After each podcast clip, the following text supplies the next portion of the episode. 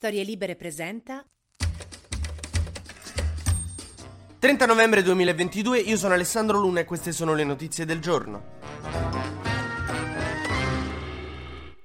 Ieri è stata la giornata dell'incontro tra Giorgia Meloni e Carlo Calenda che le ha offerto sostegno su alcune misure che Meloni vuole far passare ed è uscito da questo incontro con lo stesso ottimismo ed entusiasmo che mio nonno aveva quando mi diceva oh ma vedessi su sto internet quante donne calde ci sono nella mia zona? E tu che fai gli freni l'entusiasmo, gli spezzi così la gioia di aver scoperto cioè gli potresti dire nonno guarda abiti in campagna lo vedi il campo lo vedresti se a 400 metri da te ci fossero donne calde? Io vedo solo galline. E la stessa cosa vale per Calenda. A entrambi potevi dire guarda che questa donna che credi che esista in realtà non esiste esiste. Nel caso di mio nonno una modella avvenente di 30 anni, nel caso di Calenda una presidente del consiglio di centro. Però lasciamoli felici. La cosa più buffa è che Calenda è uscito da questo incontro protestando perché Forza Italia di Berlusconi mette i bastioni tra le ruote a Meloni Calenda, sei, sei, dell'opposizione, stai con noi. È come se giochi a calcetto con uno e a metà tempo quello va nella panchina degli altri e di oh ragazzi guardate che noi siamo abbastanza deboli in difesa, se ci attaccate in contropiede. Calenda sei dei nostri, stai a giocare con noi dove cazzo vai? Ma voi ditemi se si può fare opposizione così, con partito che è morto, l'altro che va là dentro a fare accordi con questi. Capirei, i partitini dice almeno ci salvano quelli ideologici, no. Ci sta su Mauro che lotta per i diritti per i braccianti e la famiglia ha sfruttato i braccianti. Adesso ci manca solo che Ilaria Cucchi esce fuori che ha fatto il concorso per entrare nell'arma.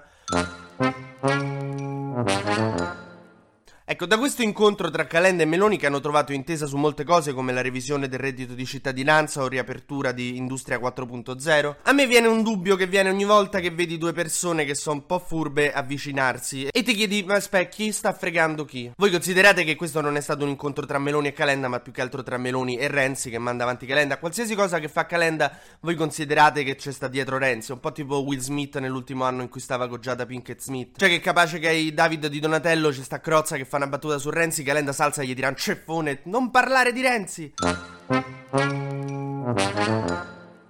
Calenda è stato fortemente criticato anche dal PD che ha detto ma perché vai a fare accordi con la Meloni? E lui dice ma in un paese normale opposizione e governo dialogano. Cioè davvero Calenda te vuoi giocare la carta paese normale in Italia? Stiamo messi così. È come un amico mio che una volta è venuto da me e mi ha detto oh ho prestato 50 euro a un ragazzo al lavoro che me li ha chiesti in prestito non mi sono ancora arrivati. In una società normale ti dovrebbero tornare indietro. Ho detto Amir che lavori al CERT Mentre indovinate di chi si sta tornando a parlare? Del MES. Ve lo ricordate il MES? È una di quelle cose di cui si parlava un sacco in pandemia, poi è sparito completamente, tipo Clubhouse. Detta papale papale è un meccanismo europeo per cui ti danno dei soldi ma devi in cambio fare delle riforme. La destra è storicamente contrarissima, anche i 5 Stelle, mentre il PD per esempio ai tempi voleva prenderlo. Adesso il governo deve votare se escluderlo oppure se accettarlo sto MES. Oggi il governo dovrebbe esprimersi contro il MES, però Giorgetti, il ministro dell'economia della Lega, ha chiesto che venisse sospesa la decisione in attesa della sentenza di una corte corte tedesca che deve stabilire se sto MES sa da fa o no. E adesso io non ho capito bene se sono d'accordo o contrario col MES nel merito, però mi ricorda il lockdown, mia madre che fa il pane, le canzoni con la chitarra sul tetto.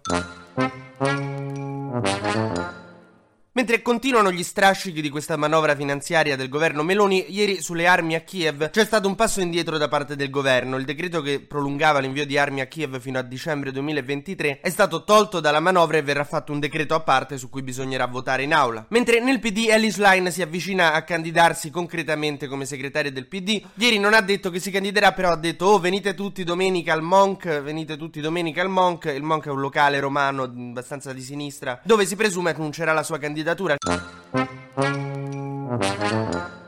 Facciamo il consueto giro sugli esteri, continuano i blackout forzati da Putin nell'Ucraina, che però si sta preparando al Natale, che eh, comunque a voi può piacere o non piacere, però è una cosa che psicologicamente aiuta. Mentre continuano le fortissime proteste in Cina, e perché sono così importanti queste proteste? Il regime di Xi Jinping è sempre stato abituato a piccole proteste locali, queste sono le prime che però hanno una risonanza nazionale e si sviluppano in più città.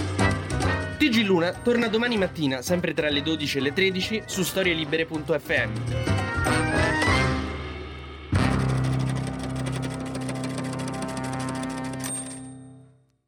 Una produzione storielibere.fm di Gianandrea Cerone e Rossana De Michele. Coordinamento editoriale Guido Guenci.